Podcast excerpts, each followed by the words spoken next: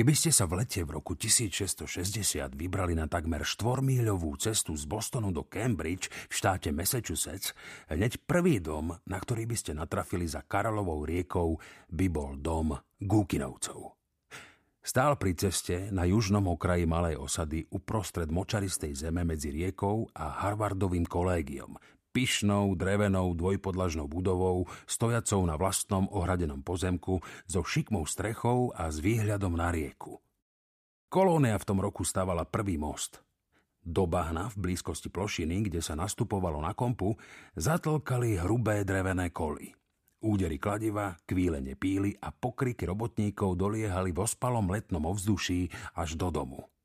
V ten zvláštny deň, v piatok 27. júla, boli dvere do Korán otvorené a nad nimi priam detský nápis Vitaj doma.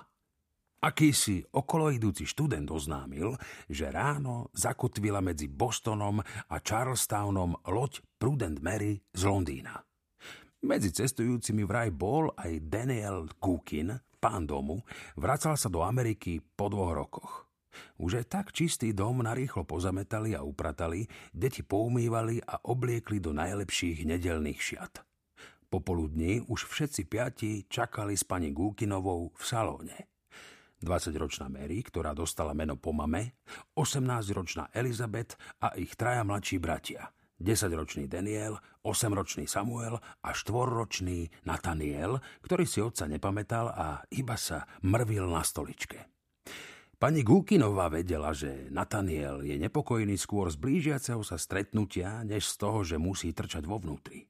Vzala si ho na kolena, pohľadkala ho po vláskoch a rozprávala mu o mužovi, ktorý onedlho vojde do dverí.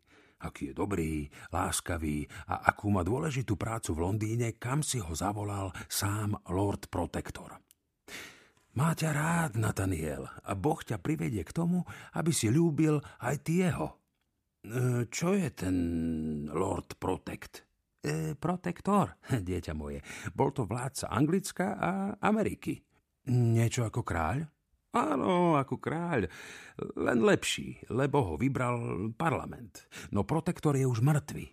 Preto sa tvoj ocko e, vracia domov. Nad vyvalil očka. Ak je protektor mŕtvý, kto nás ochráni? Na túto otázku nevedeli odpovedať ani najbystrejšie hlavy v Anglicku a pani Gúkinová horúčkovito hľadala odpoveď. Obrátila sa na dceru. Mary, vyjdi prosím ťa na povalu a pozri sa, či už nejde ocko, dobre? Mary vybehla na poschodie, po chvíli sa vrátila a oznámila, že kompa je priviazaná na opačnom brehu a na ceste nikoho nevidieť. Od tej chvíle deti striedavo chodili každú štvrť hodinu na povalu, pozreli sa von a vracali sa s rovnakou odpoveďou. V mysli pani Gúkinovej začalo klíčiť strašné podozrenie, že jej manžel vôbec nepríde, že loď nepriplávala alebo že niekde zakotvila, no on nie je na palube. Možno z Londýna vôbec nevyplával, alebo sa počas plavby stalo nejaké nešťastie. Keď pred 20 rokmi vyplávali z Anglicka, Dvakrát boli svetkom, ako zakrúcajú mŕtve telo do rubáša a po krátkej modlitbe ho spúšťajú po lodnej lávke do mora. E, chlapci, e, choďte von a čakajte tam na ocka. Nad jej zliezol z kolien a všetci traja trielili k dverám ako mačky vypustené z vreca. A nezašpinte si šaty! O chvíľu Daniel skríkol. Niekto ide! Nálivo vykročili z domu a cez bránu vyšli na hlboko zbrázdenú polnú cestu. Pani Gúkinová prižmúrenými očami hľadela smerom k rieke. Od manželovho odchodu sa jej zhoršil zrak. Rozoznala len tmavý tvar kompy, pomaly sa posúvala po jasnej stuhe rieky ako vodný hmyz. Je to voz! kričali chlapci. Voz! Sedí na ňom ocko! Rozbehli sa po ceste, nad zo všetkých síl prepletal krátkými nôžkami, aby stačil za bratmi. Je to naozaj on? spýtala sa pani Gúkinová bezradne hľadiac do diaľky. Je to on, prisvedčila Elizabet. E, pozri, kýva nám. Ah, ah, chvála Bohu. Klesla na kolená. Chvála Bohu.